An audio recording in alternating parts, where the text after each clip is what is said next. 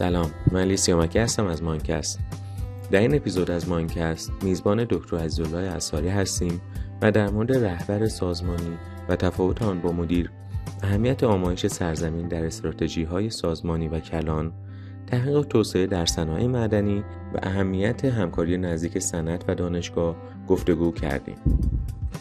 دکتر عصاری دارای 42 سال سابقه مدیریتی هستند که 13 سال از آن به عنوان معاون فولاد و عضو هیئت مدیره، 13 سال معاون انرژی اتمی، 9 سال مدیر عامل سرمایه‌گذاری شاهد به عنوان یک شرکت بورسی، 3 سال معاون هلدینگ ها و عضو هیئت مدیره شستا و 4 سال مدیر عامل سرمایه‌گذاری شرکت توسعه معادن و فلزات بودند و در حال حاضر ایشون در گروه CPG مشاور عالی هستند. اسپانسر این اپیزود از مانکاست آکادمی پایش معدن هوشمند است. این آکادمی دوره‌های اختصاصی با توجه به نیاز شرکت‌ها و صنایع معدنی در سطوح کارشناسی و مدیریتی طراحی و ارائه می‌کند. همچنین آکادمی پایش معدن هوشمند سمینارهای مختلفی با توجه به نیازهای روز جامعه معدنی برگزار می‌کند که می‌توان به سمینار معدن و فناوری، نقش آموزش در توسعه و هوشمندسازی معادن و توسعه پایدار در صنایع معدنی اشاره کرد. امیدوارم از این اپیزود از مانکاست لذت ببرید. خیلی ممنونم دکتر عصاری که امروز مهمان ما در مانکاست هستید. خیلی فکر می‌کنم بحث‌های خیلی جالبی می‌تونیم با هم داشته باشیم. سرفصلایی که برای خود من خیلی جذابه و مطمئنم برای جامعه مدنی هم خیلی جذابه. یه شروع بحثمون رو می‌خوام با این موضوع کنم که یه آقایی هست استاد دانشگاه استنفورد، استاد بیزینس در واقع، به اسم جیم کالینز، و ایشون میاد هر چند سال یک بار یه پروژه تحقیقاتی تعریف میکنه، یه سوال کلان میپرسه. مثلا میگه که چطور یک سری شرکت ها توی بحران های اقتصادی اجتماعی که مثلا ممکنه پیش بیاد، مثلا بحران اقتصادی 2008، چطور یه سری شرکت ها رشد میکنن و یه سری شرکت ها رشد نمیکنن. بعد توی همه این کتاباش میاد مثلا یه سری شرکت ها بر اساس یه سری معیار انتخاب میکنه، میرسه مثلا به 10 تا 20 تا شرکت و میره تمام تاریخچه اون شرکت ها رو بررسی میکنه که یه سری علت ها در بیاره که چرا اینا موفق ترن. نکته که خیلی اهمیت داره توی 3-4 تا کتابی که داره، مثلا انتخاب عالی، از خوب به عالی، ساختن برای ماندن، توی همش یه نقشه که من دیدم خیلی بولده و اون نقشه رهبر شرکت. یعنی در واقع همه شرکت هایی که موفق بودن یک رهبری داشتن که تونسته اینها را توی مدت زمان بلند مدت توی اوج نگهشون داره و شرکت ها جوری رهبری بکنه که حتی بعد از خودش هم اون شرکت بتونه توی اوج باشه. این مقدمه رو گفتم که برگردم به این سوال که شما یکی از مدیران خیلی خوشنام جامعه معدنی هستید و خیلی از افراد نظر خاصی روی کارهایی که شما داشتید و کارهایی که میکنید دارن، ولی در واقع میتونم بگم که نقش رهبری شما همیشه بولتر از نقش مدیریت شما بوده، مخصوصا وقتی که توی معادن فلز، سرمایه‌گذاری توسعه معادن فلزات بودین. همه شما رو به عنوان یک رهبر نمونه میشناختن توی جامعه معدنی. دوستان یکم توضیح بدید که چه پارامترهایی نقش رهبری سازمانی شما رو از نقش مدیریتتون توی سازمان برجسته‌تر می‌کرده. خب اولا من عرض سلام دارم خدمت شما آقای دکتر و خیلی افتخاره که در خدمت شما هستم. بدونید من به شما خیلی علاقه دارم. شما بسیار عرض شود که انسان علمی، محقق، علاقه‌مند، با انگیزه و آدم رو در حال به صورتی برخورد میکنید که آدم انگیزه لازم هم پیدا میکنه که بشینه و راجع به خیلی از مسائل با شما صحبت بکنه و این خیلی حسن خیلی خوبیه که جناب عالی دارید. من خواستم اینو بگم و از این هم که تو این برنامه از من دعوت کردی بازم ممنونم، خیلی متشکرم. خدمت شما که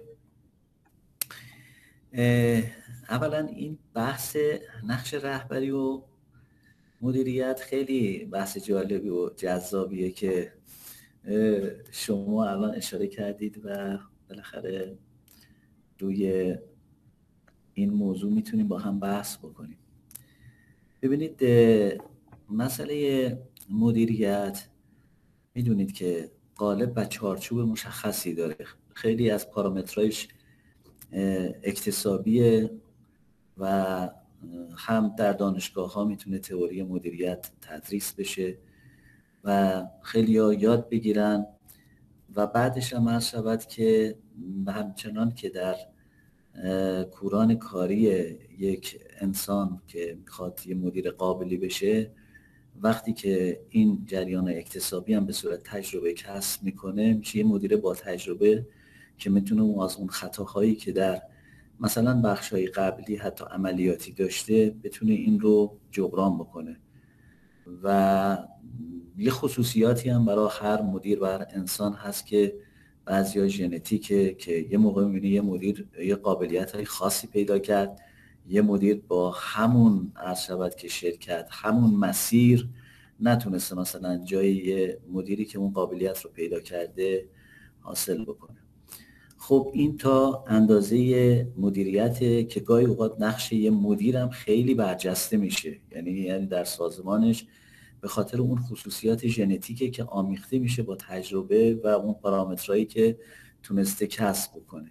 و شما میبینید که یه مدیر یه دفعه در یه جایی خیلی برجستگی خودش رو نشون میده، ولی تو قالب همون چشم‌انداز، همون استراتژی شرکت و همون به حساب مسیری که داره و به عنوان یه مدیر موفق در یه بنگاه مطرح میشه و بعدش هم دعوت میکنن تو بنگاه‌های دیگه میتونه اثرات که کارسازی لازم رو داشته باشه. اما بحث رهبری، من احساسم اینه که بعضی از مدیرا که نقش بالاتر از مدیریت رو ایفا میکنن، برمیگرده اون جریان به بحث درونی خودشون. یعنی من احساسم اینه که اگر شما فکر میکنم یادتون باشه، من در رابطه با نگاه مترقی یه داشتم. واقعیتش اینه که بعضی از انسان‌ها شاید کلید، تقریبا میشه کلید واژه ابتدای جریانی که میتونه یه آدم رو در هر قسمتی تو بنگاه، توی مثلا یه سازمان، توی فرض کنید یه شهر، توی یه کشور، توی جا به صورت یک به حساب رهبر اثرات که نشون بده، اون نگاهشه. نگاه خیلی مهمه.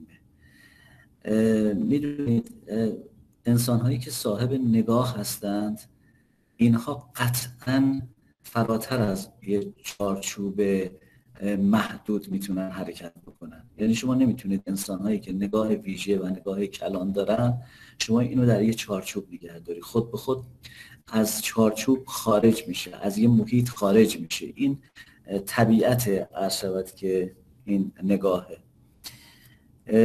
در نتیجه معمولا کسایی که و تو دنیا هم داریم، خیلی آدم ها داریم که نقش رهبری داشتن تا و بنگاه هاشون اصلا فراتر از بنگاه، بعد یه دفعه جریانش یه جریان عرشبت که به هر حال فرهنگی حتی شده، به خاطر همون بحثی که در رابطه با این میزان نگاه داره. خب این نگاه کلیدواژه اصلیه برای قضیه. پس هر مدیری که صاحب نگاه باشه، تو اون چشماندازی که تو چارچوب و قالب یک بنگاه چیده شده نمی گنجه. یعنی قطعاً اولین سوالی که میکنیم اینه کجا هستیم، به کجا میخواییم بریم.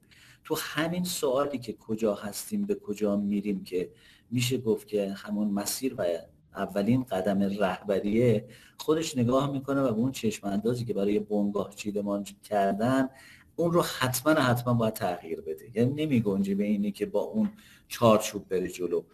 و به هر حال ببینید این خصوصیات خیلی مهمیه که یک انسان میتونه همراه خودش داشته باشه. این نگاه هستش که بعد الهام بخشی رو و تأثیر گذاری رو میتونه روی آدم ها داشته باشه. چرا؟ چون من نگاه مترقی رو اولین قدمش رو نگاه به سرمایه انسانیه. هر مدیری که میاد توی بنگاه اول فکر میکنه داراییش ماشینالاته، این نمیتونه اون نگاه رو داشته باشه. دارایی زمینه، نمیتونه داشته باشه. اما اگر یه مدیر بیاد و بگه دارایی من نیروی انسانیه، مطمئن باشید این اولین نقطه شروعیه که میتونه به سرمایه انسانی نگاه بکنه، نه تنها به کادری که در درون خود بنگاه هست، به همه قابلیت هایی که میتونه برای انسان ها ایجاد بکنه. در نتیجه الهام بخش بودن، تاثیرگذار بودن، اعتماد کردن و با صداقت حرکت کردن، خود شخصیت، خود کاراکتر آدم ها، بعد مهارت های ارتباطی و تعاملی که میتونه یه آدم برقرار بکنه، یه دفعه فراتر از منبع خودش میره. و شما وقتی که اون نگاه رو دارید، خیلی خلاقیت ها هم میتونه در کنار این نگاه ایجاد کنید. این خلاقیت خیلی مهمه که شما ذهن خلاقی داشته باشید که بدونید دائما تغییر بدی یک بنگاه رو و بتونید تاثیرگذاری داشته باشید. من یه چیز جالبی براتون بگم، خیلی از خود معادن و فلزات. البته من ببینید این لطف شماست که بحث رهبری و این چیزها رو به من دارید اطلاق میکنید. من اینو اون لطف شما میدونم. من اگر دارم راجع به این نقش صحبت میکنم برای خودم نیست، یعنی میخوام اینو بگم که چقدر بعضیا مدیرایی میتونن باشن که یه دفعه یک جامعه رو تاثیرگذاری داشته باشن و کما اینکه این اتفاق افتاده. ببینید من وقتی معادن و فلزات بودم،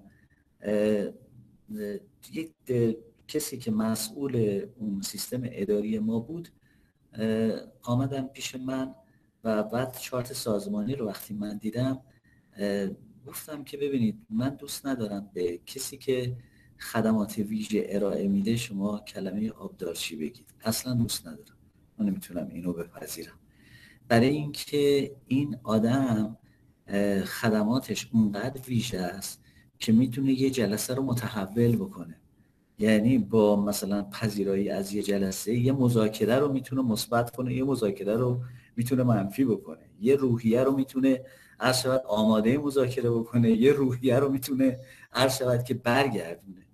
من این کلمه رو دوست ندارم به چند دلیل.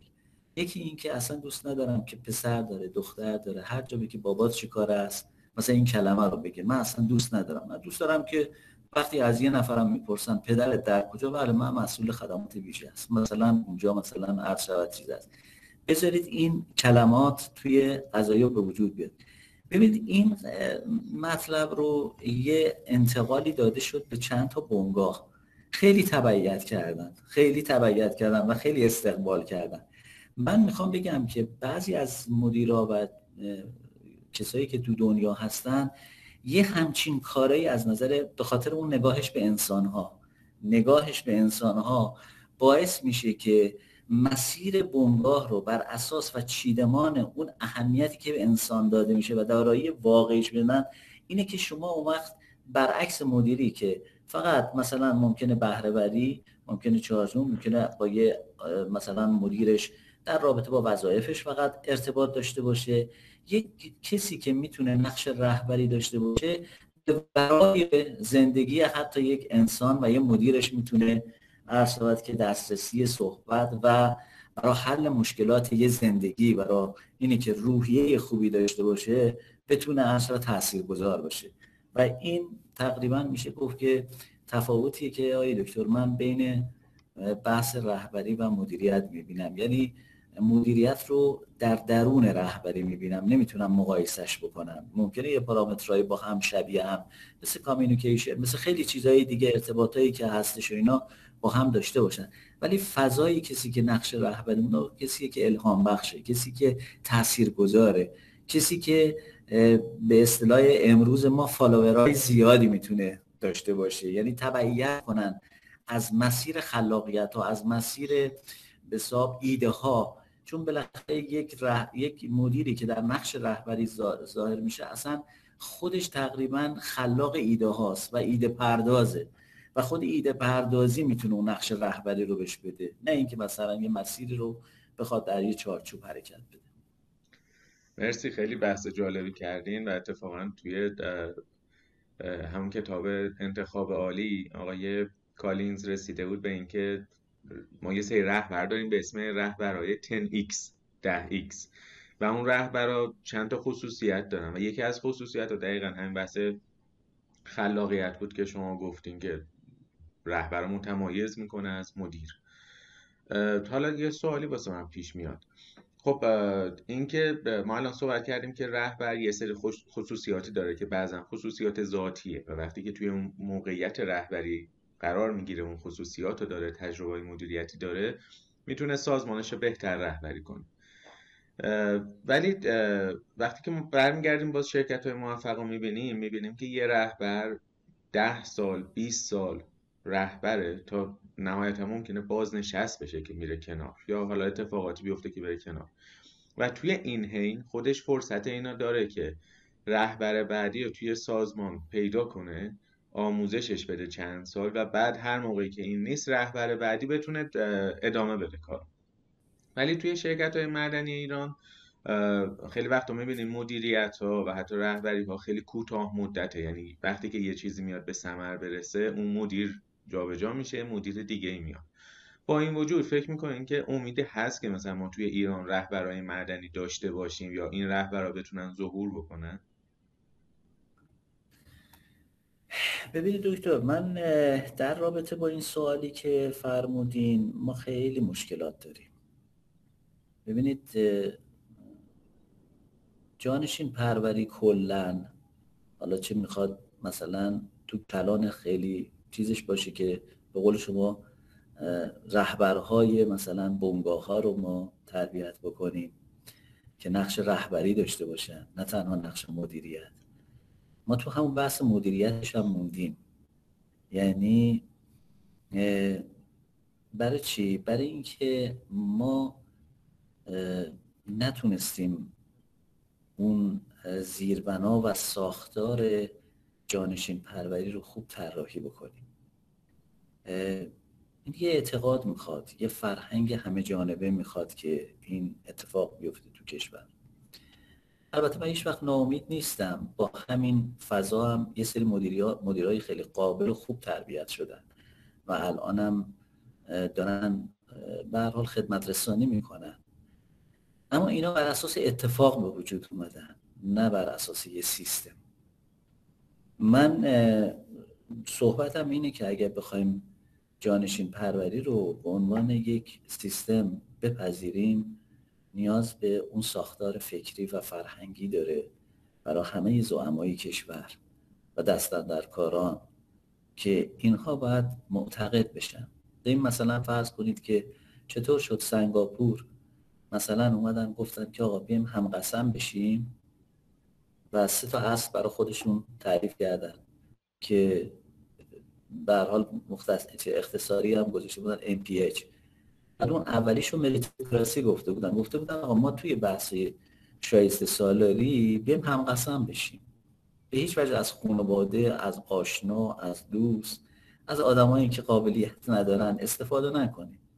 این مریتوکراسی رو بیایم هم قسم بشیم پیاده کنیم و هر شبدی که اینا هم قسم شدن و اون پی پراگماتیسم و بعدش هم اون بحث آنستی اچش که MPH گذاشته بودن، 3 تا اصل مهم و که توی عملگرایی و بعدش هم صداقت و درستی و شفافیت، واقعا سنگاپور شد.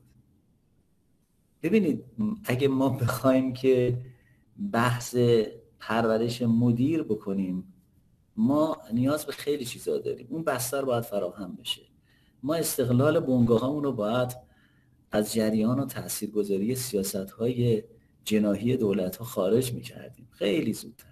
ما اگه می‌خواستیم مثلا فرض کنید که پرورش رهبری داشته باشیم، مدیریت داشته باشیم در بنگاهامون، ما نباید اجازه میدادیم مجلسی‌ها دخالت کنن. ما نباید اجازه میدادیم سیاست‌های جناحی بر بنگاه‌ها، بنگاه‌ها با رقابت، با بهره‌وری مدیر بسازن. خود به خود به وجود می اومد. ما اگه این اعتقاد رو داشتیم که می‌خواستیم رهبران زیادی بسازیم برای بنگاهامون، ما باید به بنگاه‌ها استقلال میدادیم. ما باید خصوص سازی رو به معنی واقعی پیاده می‌کردیم. نه اینکه مثلا عرض کرده ما بیایم بگیم که شرکت‌های بورسی ماهیتاً خصوصیاً ولی تمام دستاندرکاران دولتی دخالت‌های لازم رو توی خیلی اجاها میکنن و این خیلی مهمه. و الا اینکه من بیام الان به شما بگم بله باید آموزش میدادیم، باید مثلا بستر آموزش میکنیم. من میدونم شما نمیپذیرید، شما از من نمیپذیرید، میگی مگه میشه، ما این کارا هم کردیم به صورت موردی ولی نتیجه سیستماتیک ازش نگرفتیم. ما سازمان مدیریت داشتیم، آموزش دادن، عرض شود که دانشگاه هامون آموزش های دوره‌ای، خود ایمید رو آموزش های مختلف، اما نتیجه نگرفتیم. حاصلش این نبوده که ما مدیرای برجسته‌ای بتونیم به صورت سیستماتیک تربیت کنیم که اگه یکی رفت کنار یکی دیگه جایگزینش بلافاصله باشه. به دلیل چی؟ به دلیل همینی که ما هیچ وقت استقلال نداشتیم. هر دولتی اومده خواسته تمام گروه‌ها مرتبطین خودشون رو بیارن. ای کاش کسایی رو هم می آوردند که تو همون بحث شایسته سالاری یه جوری خودشون گزینش میکردن، خودشون هم بررسی میکردن، ولی واقعیت این نبوده. من نمیخوام بگم استثناهایی هم بوده، بسیار آدمای قابلی هم اتفاقا تو همین مسیرها انتخاب شدن، میگم اتفاقا. اما اینی که مثلا فرض کن به صورت قاعده باشه، این قاعده هیچ وقت به صورت سیستم تعریف نشده. اینه که من تا مادامی که استقلال بنگاه ها نباشه و رقابت واقعا توی این کشور شکل نگیره که یک بنگاه بتونه از بهترین آدم ها استفاده کنه و جانشین پروری خودش بکنه، چون خودش میدونه که باید یکی بره کنار یکی باید جاش باشه و مراکز آموزشی اونجا فعال میشن، دانشگاه ها اونجا فعال میشن.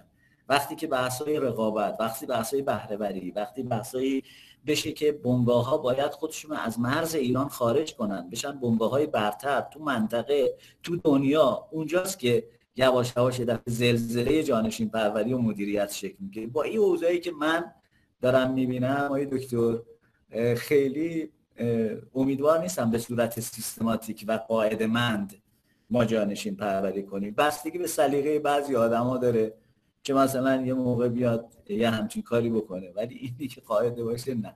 قوانین هم میارن، میبینن، میزنن، نمیدونم این کارا میکنن، ولی اینو فایده نداره. میدونید که به راحتی یه فشار یا آدمی که در مثلا فرض کن مجلس هست تو منطقه میتونه رو وزیر فشار بیاره، وزیر مجبوره و از این کارا خیلی اتفاق افتاده که متاسفانه این وضعیت رو به وجود آورد. اتفاقاً بحث جالبی شما کردین، بحث استقلال رو کردین و بحث این که بعضی وقتا فشارهایی باعث میشه که یه افرادی به عنوان مدیر انتخاب بشن.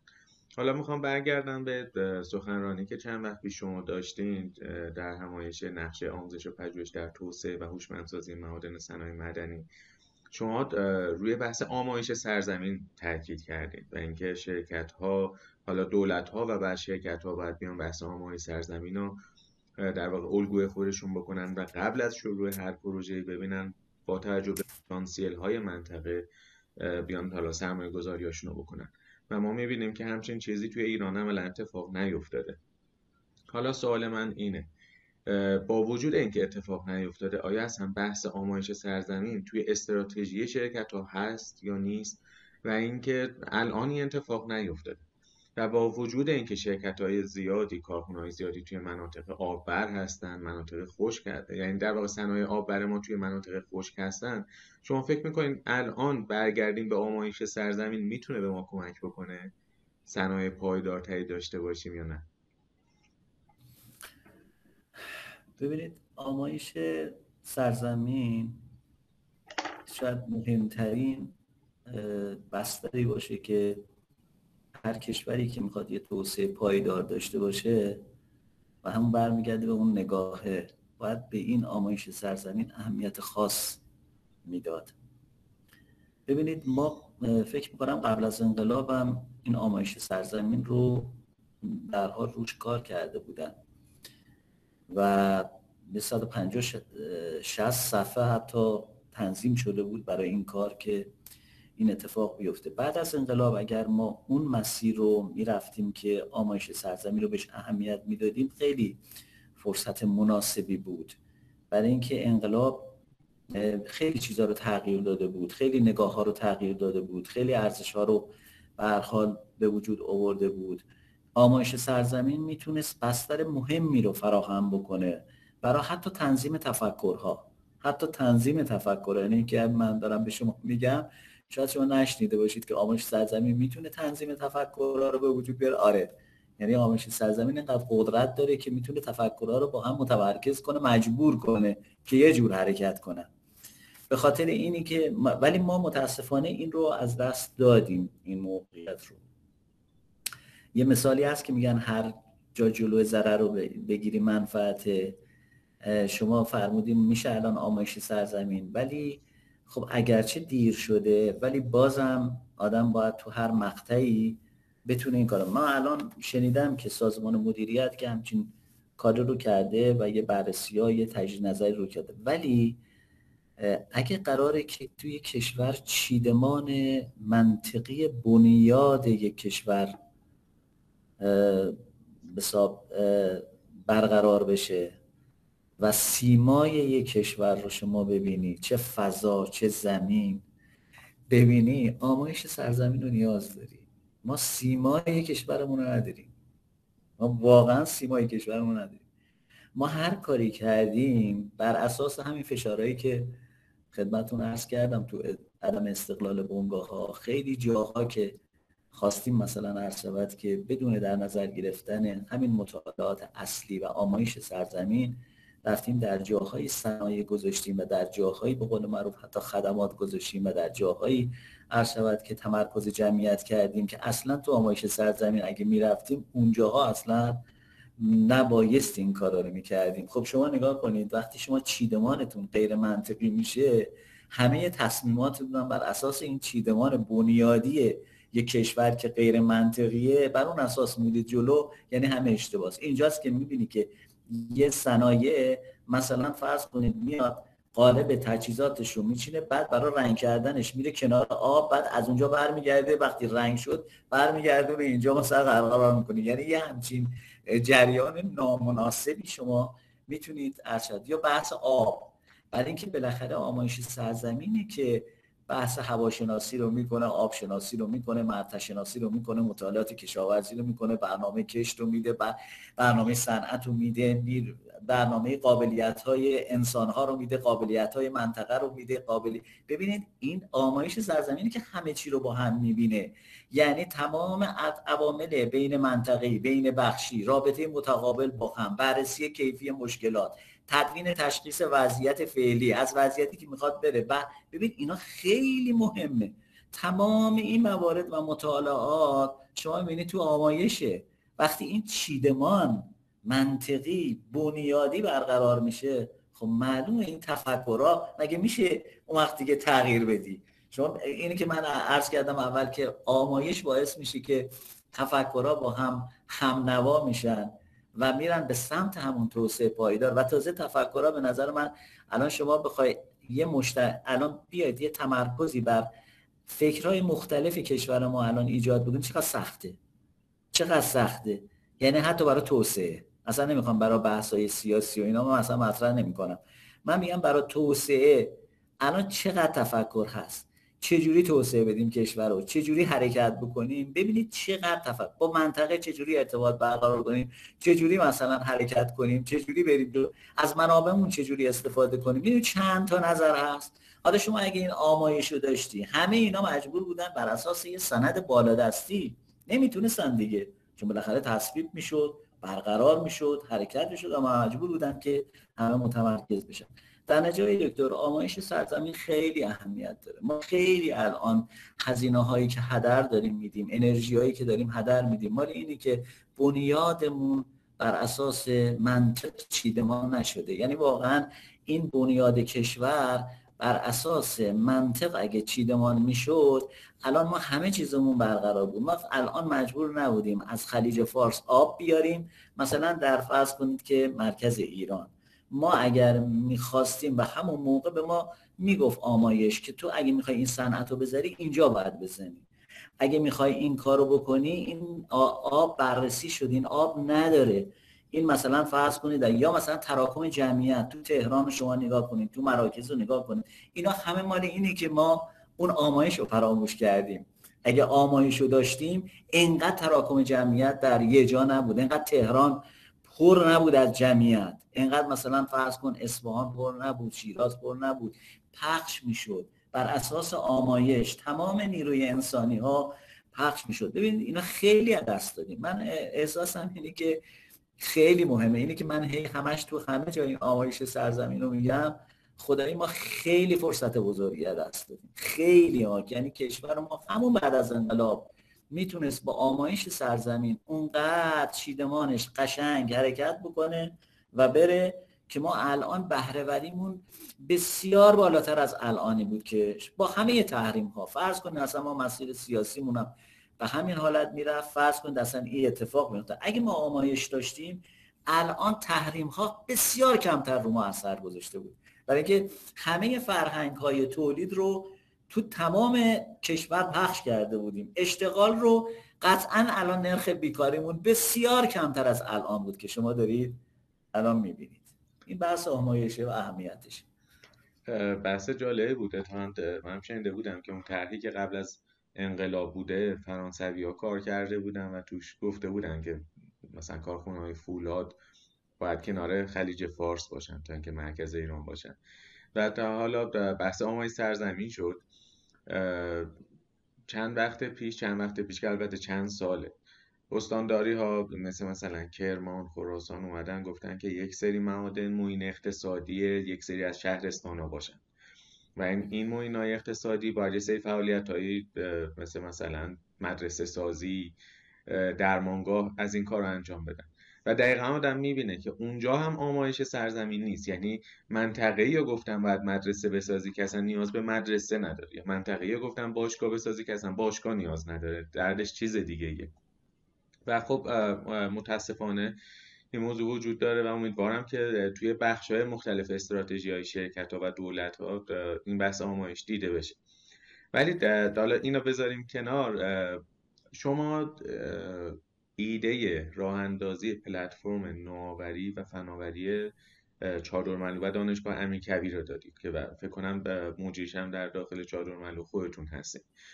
این بحث این پلتفرم از دو جنبه خیلی اهمیت داره. یه جنبش اینه که می‌بینیم یه شرکت معدنی توی ایران انقدر به بحث نوآوری و فناوری داره بها میده که این به نظرم خیلی ارزشمنده. البته و همیشه چادرملو یه شرکت فناور و پیش رو میدیدم نسبت به تمام شرکت‌های معدن، چون کارهایی که واقعا چادرملو داره میکنه، حالا از ساده ترین چیزایی که بیاد یه تکنولوژی رو توی خودش استفاده کنه تا اینکه بعضی وقتا اصلا میره تکنولوژی رو دیولپ میکنه. ما شرکت‌های دانش بنیانی رو دیدیم که اومدن توی چادرملو برای اولین بار یه فناوری استفاده کردن، چادرملو حمایتشون کرده و الان اون فناوری یه محصول شده داره میره معادن دیگه. این نشون میده که چادرملو نگاهش متفاوته. ولی این طرحی که شما دادید از دو جنبه اهمیت داره. یکیش اینه که چادرملو داره به فناوری و نوآوری بها میده و در واقع اینا یه جورایی داره توی استراتژی خودش میبینه، و دو اینکه صنعت داره به دانشگاه اعتماد میکنه. با یه بی‌اعتمادی شدیدی بین صنعت و دانشگاه همیشه داشتیم توی ایران و میبینیم که صنعت داره یه اعتمادی میکنه و عملا داره پروژه‌های کلان که اینداستری فور یکی از بحث‌های کلان میتونه باشه توی صنعت داره کامل میده، دانشگاه اعتماد میکنه و میگه تو بیا به من راه حل بده. دوستم که یه مقدار هم از این طرح واسمون بگین و همین که چطور شد که اصلا همچین طرحی رو ارائه دادید و چون این میتونه یه الگویی باشه برای شرکت‌های دیگه، چه موانعی بوده و چه استقبالایی شده؟ بله، عرض شود که ببینید ما خیلی ساله که داریم بحث شعار ارتباط صنعت با دانشگاه رو میدیم. یه جاهایی هم باز همونجور که عرض کردم خدمتون به صورت جست گریخته بستگی به سلیقه بعضی از مدیرای ارتباطای خیلی مختصری بین دانشگاه و صنعت برقرار شده. این نشستایی داشتن، یه بازدیدهایی بوده از دانشگاه، ولی هیچ وقت به صورت جدی و به صورت یک به هر حال قرارداد منظم این اتفاق نیفتاده در کشور. من تقریبا میشه گفت که توی بحثی که الان اینجا مطرح شده بود خواستم یک همچین اتفاقی رو بخوام عرض شود که برقرار بکنم. و من موقعی هم که معادن و فلزات بودم توی بحثایی که شاید شما بحث ونچر کپیتال و ما برای اولین بار درسته اونجا بحثای صندوق ها و نمیدونم این حمایت از خلاقا و اینا به وجود اومده بود، ولی من اومدم واقعا یه شرکت ایجاد کردم، یه شرکتی ایجاد کردم با سهامدارهای تقریبا شرکت‌های سرمایه پذیر خودمون. اومدیم یه شرکت درست کردیم که اینها بتونن اون حلقه مفقوده بچه‌های خلاق کشور، حتی بچه‌های دانش بنیان رو بتونن که بحث مالیه اینو پوشش بدن، بدونی که برن از صندوق‌ها، از اون بودجه محدودی که به هر حال معاون فناوری ریاست جمهور داشتن، علیرغم همه اعتقاد و علاقه‌ای که دکتر ستاری داشت به این کار و خیلی کار بزرگی هم واقعا تو کشور شده. زمانهای دکتر ستاری که هم الان هستن واقعا کارهای بزرگی شده در رابطه با بحث‌های دانش بنیان، پارک‌های فناوری، نمیدونم خیلی کارهای خوبی شده، اما همیشه از نظر بودجه کم داشته ایشون، یعنی به دلیل اینکه حرکت‌های ذهنی ایشون بالاتر از این بودجه بود که در اختیارش قرار میدن و این من اینو احساس می‌کردم که این حلقه مفقوده رو ایشون داره.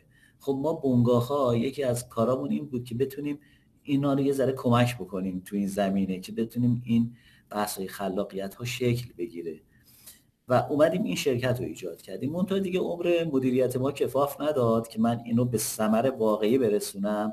در حدود 5 میلیارد تومان سرمایه گذاشتیم براش، ولی بعد دیگه رها شد و منم که اومدم دیگه خبر داشتم که رها شده بود و الان که آقای دکتر نادری هستن احساسم اینه که خیلی علاقه‌مند شدن به این کار و داره این کار رو تقویت میکنه که انشالله موفق باشن. اما موقع که من از معادن و فلزاد اومدم احساس کردم که من بیام این رابطه رو به صورت سیستماتیک برقرار بکنم. خب میدونید که آدم تو ذهنش خیلی چیزا هست، ولی این شرط لازمه، اما شرط کافی اینه که اون طرفی که میخواد سرمایه گذاری بکنه بپذیره و این خیلی مهمه. من وقتی با مهندس ترقی زاده صحبت کردم خیلی استقبال کرد، این برای من خیلی انگیزه ایجاد کرد. یعنی وقتی شما یه مدیر میبینید، یه مدیر مثلا کلان میبینید توی یک شرکتی میاد همزبان میشه با ما، میفهمه زبان آدم رو و بعد تازه حمایت میکنه، این برای من خیلی انگیزه شد. من اومدم حدود 2-3 ماه روی این قضیه کار کردم، گفتم یه ساختاری چیدمانی بذاریم که این دوباره به هم نخوره، دوباره مسئله این نباشه که این ارتباط رو انقدر تنیده به هم بکنیم که این صنعت رو بغل دانشگاه طوری قرار بدیم که اینا از هم جدا نشن. اومدیم یه پلتفرم طراحی کردیم که اینجا دیگه بچهای دانشگاه امیرکبیر همشون دکتر کریمی اینا همشون کمک کردن به ما خیلی خیلی خوب و این پلتفرم خیلی خوب طراحی شد که جنبه عملیاتی به خودش گرفت. چون دکتر جنبه عملیاتی گرفتن با جنبه تئوری خیلی مهم، چون شما مثلا یه زمانی میای فقط یه سری صحبت‌ها می‌کنی بعد رها میشه. اینی که شما بیای این رو به پراکتیکالش عملیاتیش بکنی و بعد بیای بر اساس اون یه طرف امضا رو بذاری رئیس دانشگاه امیرکبیر، یه طرف امضا رو بذاری مدیر عامل چادرملو، بعد تازه بیا یه ساختاری تعریف کنی، شورای راهبردی تعریف کنی، مصوب بکنه، بعد بیا اینداستری فور رو مثلا موضوع قضیه انتخاب بکنی و بیای بگی از اول خط تا آخر خط باید این هوشمندسازی رو انجام بدیم. بعدش هم به انتظار توقع رو من همیشه اونجا توی جلسه با دانشگاه گفتم من میخوام که ماشین با ماشین دیگه حرف بزنه، من میخوام یه جوری بشه که گندله به کنسانتره بگه چرا داری این کنسانتره به من میدی، چرا اینجوری داری میدی، اصلا اصلاحش بکنه. اصلا این بحث اینترنت اشیا به معنی واقعی توی این قضیه بیاد بشه و ماشین با ماشین صحبت بکنه و این کار رو ما اومدیم به خوبی انجام دادیم و با پشتیبانی که عرض کردم اون نگاه مدیر خیلی مهمه، با پشتیبانی که انجام شد و این اتفاق میمون افتاد و الان هم داره اجرایی بچه‌ها بسیج شدن. من خیلی جالبه برای شما بگم که مثلا بعضی از بچه‌ها که اپلای کرده بودن برای مثلا خارج از کشور به خاطر همین پلتفرمی که بحث عملیات موندن و این چه خوشحالی برای من داره بیشتر از این. یعنی اصلا لذتی که به من داد از اینکه 2 تا آدم که میخواستن از کشور برن، این 2 تا آدم خلاق موندن، این آدم نخبه موندن، این برای من بزرگترین ارزش بود. یعنی از این کار که یه فضایی برای من ایجاد شد که من خیلی خیلی خوشحال بودم از این قضیه. به هر حال این پلتفرم من امیدوارم که در شرکت‌های دیگه هم شکل بگیره و دانشگاه‌های مختلف درگیر بشن با صنعت و بتونن این بچه‌ها این خلاقیت‌های خودشون رو به جایی که به بیگانگان بدن به کشور خودمون بدن. یعنی امیدوارشون کنیم که این کشور ما طالب شماست، بهتون اهمیت میده، به ایده‌تون، به حرکتتون، به آینده‌تون. اینا این پلتفرم اصلا اصل مطلبش غیر از اون بحث‌های خلاقیت و اصلاح فرآیندها و بحث‌های تکنولوژی روز این بود که هم سرمایه انسانی که عرض کردم، این بچه‌ها در کنار صنعتی که خیلی تمایل ندارن، همه جالب صنایع، اکثر مدیرا همه از دانشگاه اومدن، همشون آکادمیکن و اومدن بلند شدن اومدن، ولی جالبه وقتی میان میشینن تو صنعت دیگه دانشگاه رو فراموش میکنن. آقا یه جایی بودی بالاخره درس خوندی، اونجا بالاخره خودت بودی که چقدر با صنعت بیگانه بودی، همیشه دوست داشتی بری در کنار یه صنعت وایسی از نزدیک تمام حرکت‌ها و فرایند ماشینالات رو ببینی، همش هم که نمیتونی تو کتاب بخونی و بزنی تو اینترنت عکسش رو ببینی، تصویرش رو ببینی، فیلمش رو ببینی. بذار این ذهن بچه‌ها بره و لمس کنه، اصلا دست بزنه به این اشیاء که ماشین، دست بزنه به این و اینو از نزدیک ببینی. این برنامه پلتفرم تقریبا مهیا کننده یک همچین فرهنگیه که انشالله بتونیم عرض شود که اینو وسعت بدیم انشالله. اتفاقا من چندین جلسه با دکتر کریمی در مورد این پلتفرم صحبت کردم و نکته جالبی که واسم هست اینه که ما این صحبت دیگه ای داشتیم توی مانکاست با دکتر یحیایی استاد دانشگاه کوئینزلند و در مورد ساختار دانشگاه کوئینزلند بود که چطور ساختار سازمانی دانشگاه جوریه که میاد ریسرچ های روز دنیا رو میکنه و ریسرچ هاشو به محصول تبدیل میکنه و همون محصول به صنایع میفروشه که این یه ساختار یونیکیه که هر دانشگاهی نداره. و وقتی برمیگردیم به همین پلتفرم شما میبینیم مثلا دانشکده معدن امیرکبیر اونها هم یه پژوهشکده یه همچین چیزی داشتن، حالا اسم دقیق پژوهشکدهش یادم نیست، ولی موفق نبودن که پروژه بگیرن. یا دانشگاه‌های دیگه ما هم داشتن مثلا مراکزی ایجاد میکردن برای فناوری نوآوری تو معدن و باز هیچ کدوم موفق نبودن. و این خیلی جالبه که این اتفاق افتاده، یه شرکت صنعتی با یه دانشگاه معدنی اومدن با هم جوین شدن و همچین کاریا شروع کردن. این نشون میده که واقعا یه استراتژی درستی پشتش بوده که این تونسته راه بیفته. یه صحبت هایی که چند وقت پیش ما هم میکردیم و الان هم شما یه مقدار اشاره کردین، شما گفتین که امیدوارم که دانشگاه‌های دیگه هم همین کارا دنبال کنن و شرکت‌های معدنی دیگه هم همین راهو برن. شما گفته بودین که اعتقاد دارم که شرکت‌های معدنی باید آرندیشون رو بسپارن به دانشگاه‌ها و دانشگاه‌ها در واقع بیان تولید فناوری براشون انجام بدن. این خیلی خوبه چون وقتی که ما برمیگردیم به دانشگاه و حالا بحث مهاجرت هم شما کردین، می‌بینیم خیلی دانشگاه واقعا امکانات اولیه رو ندارن به دانشجو بدن که بتونه پروژه‌شو انجام بده و به همین خاطری که دانشجو مایوس میشه، میره یه دانشگاه خارجی نگاه میکنه و می‌بینه اون همه پروژه‌اش از صنعته. پس این یه پوینت خیلی مثبته برای دانشگاه که صنعت بیاد آرندیشه بده به دانشگاه. و خب از یه طرف یه اعتمادیه که بین و رابطه‌ای که بین این دو تا شکل میگیره. ولی از طرف دیگه ما می‌بینیم که صنعت وقتی که یه نیاز داره که توی 4 ماه آینده این مشکلش رفع بشه، توی 5 ماه آینده رفع بشه و دانشگاه معمولاً پروژه‌های تحقیقاتیش خیلی طولانی‌تره، دیرتر به ثمر می‌شینه. شما فکر می‌کنید میتونه این کار که ما بیا صنعت بیاد آرندیشه بده به دانشگاه، دانشگاه میتونه اون سرعت مورد نیاز صنعت رو تامین بکنه؟ ببینید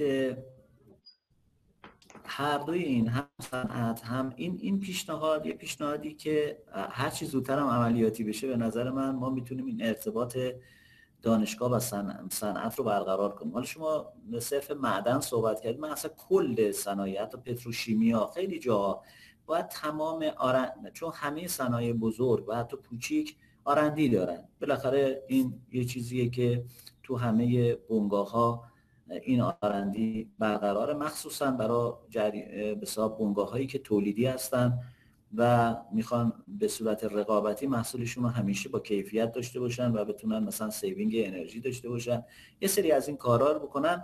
اینا آرندی رو دارن، بنگاه‌های بزرگم که طبیعتاً دارن.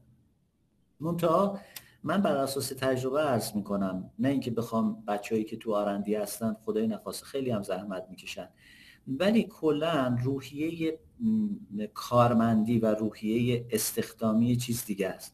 و شما وقتی که مثلا از دانشگاه میای میشینی تو آرندی، در حقیقت خود تو یه کارمند حساب میکنی، یه آدمی که یه چارچوب وظیفه‌ای داره که در حد اون بیشتر حرکت نمیکنی.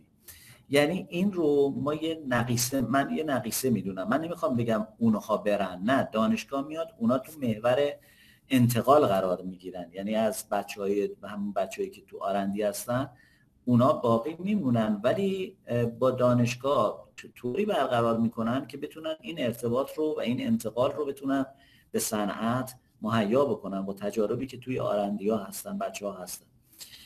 منتها دانشگاه اصلا پویاییش رو فرق میکنه با صنعت، یعنی دانشگاه دیگه اون چارچوبو نداره، خودتونم میدونید، یعنی واقعا شما یه آدم آکادمیک هستی، یعنی وقتی که شما تو دانشگاه هستی اصلا هیچ صبر و قرار نداری، یعنی فرق میکنه، حقوق بگیر نیستی، یعنی اصلا توی حرکت توی چارچوب نیست، اصلا فضا یه طوریه که از هر جایی که میتونی یه چیزی بگیری و به حساب این دانش رو کسب بکنی، اصلا هیچ محدودیتی نداری و راحت میتونی این کار رو انجام بدی.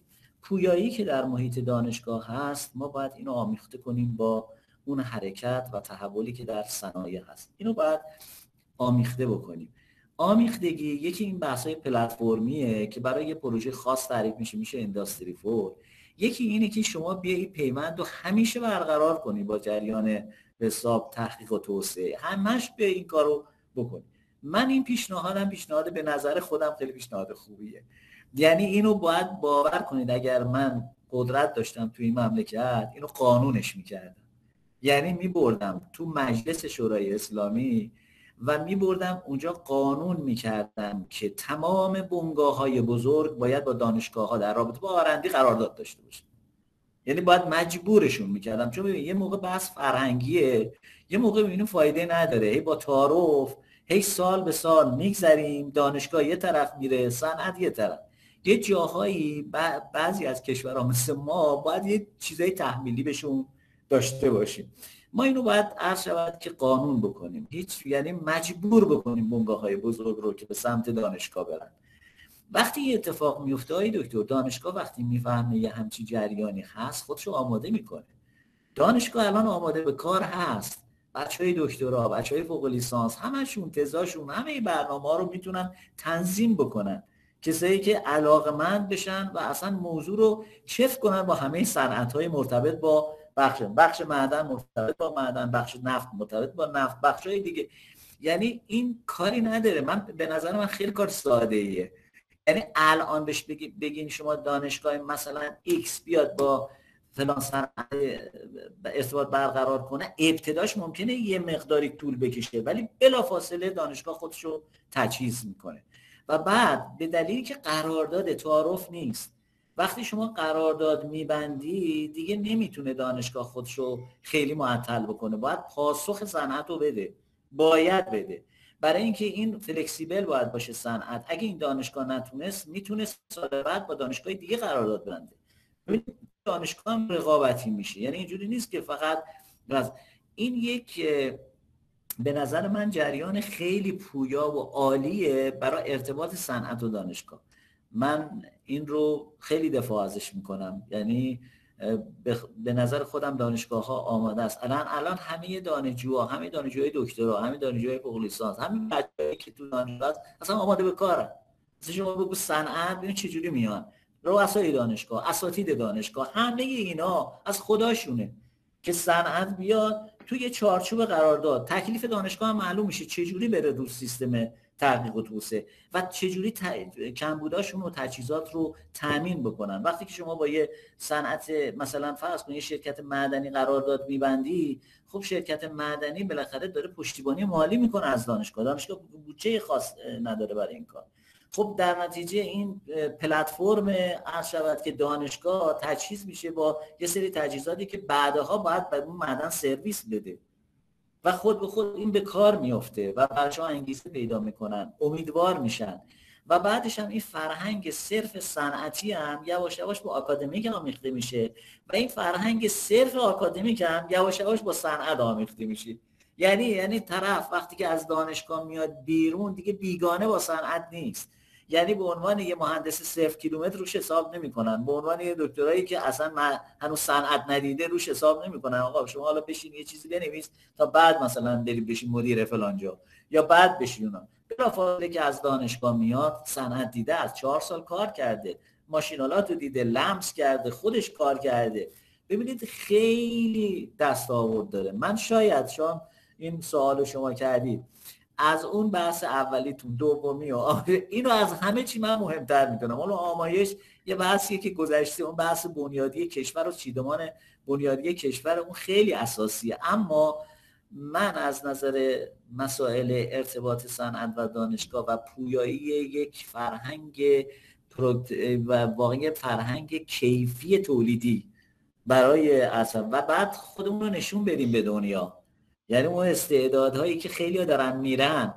من میگم همین 2 نفر وقتی که تو همین پلتفرم موندن، حالا شما حساب کنی آرندی اگه بخواد ارتباط پیدا بکنه چند نفر میمونن، خیالشون راحته.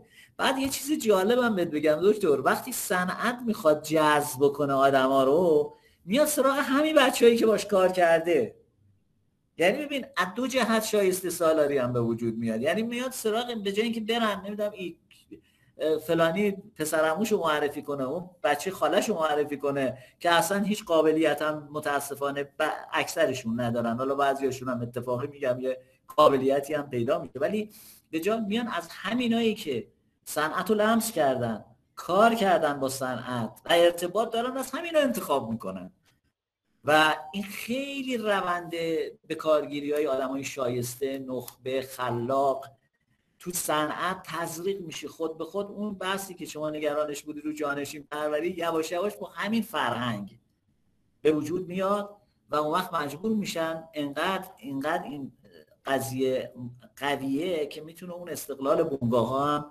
بعدن به ارمغان بیاره، یعنی با فشار از زیر میتونن بعد بدونن که این بنگاه ها با این آدما با این فرهنگ نمیتونه دولتی باشه، نمیتونه دولتی عرض که کند باشه که اصلا نمیتونن بحثای بهره‌وری، نمیتونن بحثای عرشبت که رقابتی رو ایجاد بکنن. این بحثی بود که شما اینو گفتید، من دیگه به انگیزه اومدم همه چی رو گفتم راجع. خیلی تعطیل ایجاد، من اگر واقعا قدرت داشتم دکتر اصلا یه روز معطل نمی‌کردم، اینو قانون می‌کردم که دانشگاه‌ها رو هر چی زودتر با صنعت به صورت قانونی مرتبط کنم تا بعد تبدیل به فرهنگ بشه. وقتی فرهنگ شد شما قانون رو میتونید بردارید، دیگه مهم نیست.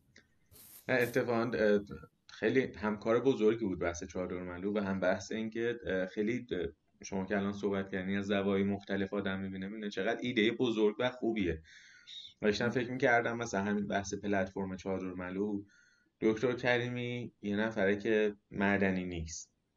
ما قبلا ایده اینجوری بود که میگفتیم که خب میخوایم توی مثلا فرآیند معدنکاری یا کارخونه فراوری بریم مثلا سمت اینداستری فور، ببینیم کدوم از استادای دانشکده معدن علاقه‌منده اون بیاد کار کنه. ولی ببینیم دکتر کریمی یه آدمه یک معدنی نیست بین رشته، یعنی مدیر طرح کسیه که معدنی نیست، پس نگاهش متفاوته و توی تیمی که تا الان دکتر کریمی چیدن و حالا چند بار باشون صحبت کردم میبینیم مثلا از دانشکده کامپیوتر آوردن، از دانشکده برق دارن و قبلا این فرصت نبود که ما معدنی ها بتونیم مثلا کسی که هوش مصنوعی تو دانشگاه کامپیوتر کار کرده رو جذبش بکنیم و این خیلی مهمه که ما بتونیم در واقع دایورسیتی ها داریم توی این پروژه افزایش میدیم. من آخرین سوالی که واسم پیش اومد این بود که خب این ایده مال چادرملو بود و در زمان ریاست و مدیریت مهندس ترقی زاده.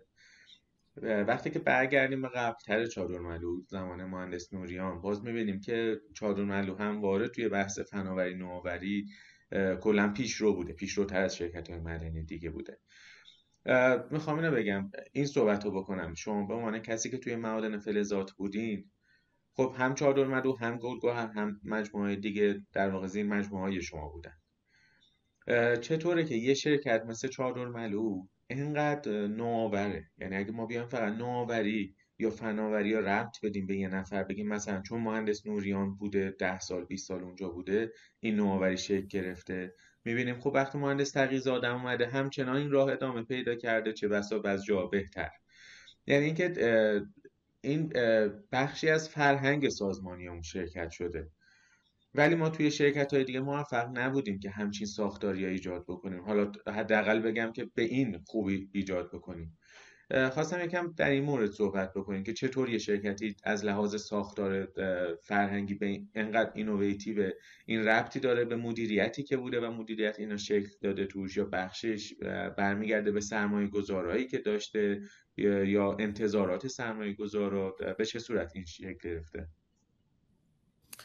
ببینید، شما هیچ شک نکنید که وقتی که یک ساختار خوبی چیدمان میشه و بعد ادامه دارم هست، نقش مدیریت رو شما امکان نداره بتونید فراموش بکنید. یعنی مخصوصا نقش مدیریت بالا. شما مثلا اشاره میکنید به بحث چادرملو، نقش آقای مهندس نوریان نمیتونه فراموش بشه. چرا؟ چون مدت طولانی هم تو چادرملو بوده ایش. یکی از حسنایی که میتونه اینجور آدم ها داشته باشن برای کشور اینه که بذارن طولانی بمونه. نه خیلی طولانی که دیگه خیلی ها خسته بشن، نه، به اندازه‌ای که بتونه برنامه‌اش رو تو 2 تا 5 سال اجرا بکنه. 2 تا 5 سال اگه بتونه اجرا بکنه، ما الان به 2 سال هم نمیرسیم. ما حتی تو قانون تجارت طرف میگه که آقا میشه عضو هیئت مدیره، مدیر عامل، 2 سال قانون تجارت میگه آقا ایشون تغییر پیدا نکنه که بعد 2 سال بعدی اگه خواست تمدید بشه، اگه خواست عوض شه. اینا حتی بعضیا به 2 سال نمیکشه، مثلا 4 ماه، 6 ماه، 7 ماه. یعنی این وضعیت مدیریت خب این شکلی میتونه بگیره. هیچ مدیری نمیتونه برنامه‌ریزی کنه. ولی خوشبختانه موقعیت خوبی پیش اومد که آقای نوریان موندگار شد در چادرملو و در نتیجه بستر خیلی خوبی فراهم کرد و آدمهایی رو استخدام شدن که همین امنیت شغلی تفکر رو آرام میکنه. ببینید، امنیت شغلی حتی برای بدنه کارشناسی خیلی ذهن رو باز میکنه، ذهن رو آماده کار میکنه. ببین همه اینا با همدیگه تبدیل شد به یه چادرملویی که تونست هم نظم رو ایجاد بکنه در یه سیستم، هم تونست نوآوری های زیادی به وجود بیاره. اتفاقا تو گلگهر هم همین اتفاق افتاده. یعنی تو گلگهر هم حضور آقای مهندس ترقی زاده خیلی اونجا هم نوآوری ها و تحول های بزرگی انجام شد توی خود گلگهر. و ما این دوتا رو همیشه مقایسه میکردیم. چادرملو رو به دلیل قدمت حضور آقای نوریان منظمتر میدیدیم، جالبتر میدیدیم، زیربنایی‌تر میدیدیم. گلگهر رو به دلیل قدمت کمی که آقای ترقی زاده مثلا توی گلگهر داشت، چون تغییرات زیادی بود. آقای ترقی زاده به اندازه آقای نوریان اگه میمون تو گلگهر، گلگهر الان از خاورمیانه عبور کرده بود، اصلا مسائل چیزش و اینا. در نتیجه میخوام به شما بگم که زمان حضور مدیرا خیلی موثره، بعد نگاهشون خیلی مهمه. خوشبختانه آقای مهندس ترقی زاده و آقای مهندس نوریان 2 تا از مدیرای برجسته ما هستن، 2 تا از مدیرایی هستن که نگاه داشتن، نگاه به اثرات. و به همین جهت وقتی آقای ترقی زاده میاد چادرملو، شما الان اشاره میکنید چادرملو داره همون روند رو جلو میره، به کار میره، همون نوآوری ها رو داره ایجاد میکنه. ببینید مثلا ما مهندسی معکوس تو چادرملو 11000 قطعه مهندسی معکوس داشتیم، تو گلگهر هم حدود 10000 قطعه مهندسی معکوس داشتیم. یعنی اینجوری نبود که شما نوآوری رو در این ور میدیدید. منتها به دلیل عرض کردم قدمت مدیریت، اونجا یه مقداری ثباتش راحت‌تر از بیرون شما میتونید ببینید. گلگهر به دلیل تغییرات متفاوت نمیتونید این ثبات رو ببینید. به هر حال منظورم اینه که اینی که میفرمایید شما چقدر مهندم، من نمیتونید مدیریت و نقش مدیریت رو فراموش بکنید. اما این مدیریت باعث میشه که یک آرامش فکری به بدنه کارشناسی داده میشه. ببینید این خیلی مهمه. شما همین الانش بگن فلانی میخواد عوض بشه، اصلا تو بدنه کارشناسی اگه میخواد قدمی هم بذاره جلو، اصلا نمیذاره جلو. یعنی این عدم امنیت شغلی و این عدم اون آرامش محیط. ببین شما وقتی یه مدیر بالا داره خوب کار میکنه دلیل نداره عوض بشه. یا این آدم خدای نخواسته سوء استفاده میکنه، چیزی میکنه، بله بیان پدرش هم در آرن هر کار. ولی وقتی داره کار میکنه، داره خوبم کار میکنه، اینکه میگم استقلال بنگاه از این جریانات جناحی و اینا خارج بشه به همین دلیله. یا از نفوذ نمیدونم نماینده‌های محترم مجلس و اینا هر کس میاد آقا اینو بذار اونو بذار. اینا رو مثلا اگه رها بشه، این ثبات آرامش محیط میاره، آرامش محیط آرامش فکر میاره، آرامش فکر شروع میکنن به بچهای خلاقیت و این خلاقیت ها در یک همچین محیط آرامی ایجاد میشه، نه محیط های پرتنش، نه محیط هایی که برای مثلا 6 ماه بعد نمیدونن چی میخواد بیاد، چه کسی میخواد مدیر بشه، چه کسی میخواد عوض بشه، اصلا فلانی رئیس من خواهد بود نخواهد بود، بعد میان اینو عوض میکنن اونو عوض میکنن. این دائما این درگیری ذهنی اجازه نمیده حتی به بچهای خلاق ما که بتونن با این آرامش تیم درست کنن، افراد رو بیارن، امیدوار بکنن، بیان یه کار جالبی بکنن. مرسی آقای دکتر، افتخار دادین که امروز در واقع توی مانکاست حضور داشتین و خیلی بحث‌های جالبی شد، بحث رهبری، مدیریت، فناوری، نوآوری و خیلی از این بحث‌ها به نظر میتونه الگو باشه واسه شرکت‌های دیگه و بعضا برای اولین باره که توی ایران ما همچین بحثایی از در مورد شرکت‌های معدنی میشنویم. خیلی متشکرم از حضورتون و انشالله که بتونیم توی مانکاست‌های بعدی از تجارب شما بیشتر استفاده کنیم. ممنونم، منم از شما ممنونم که این فرصت رو به ما دادید که منم یه مقداری با شما صحبت کنم و انشالله دوستانی هم که صدای من و شما رو میشنون انشالله بهره ببرن.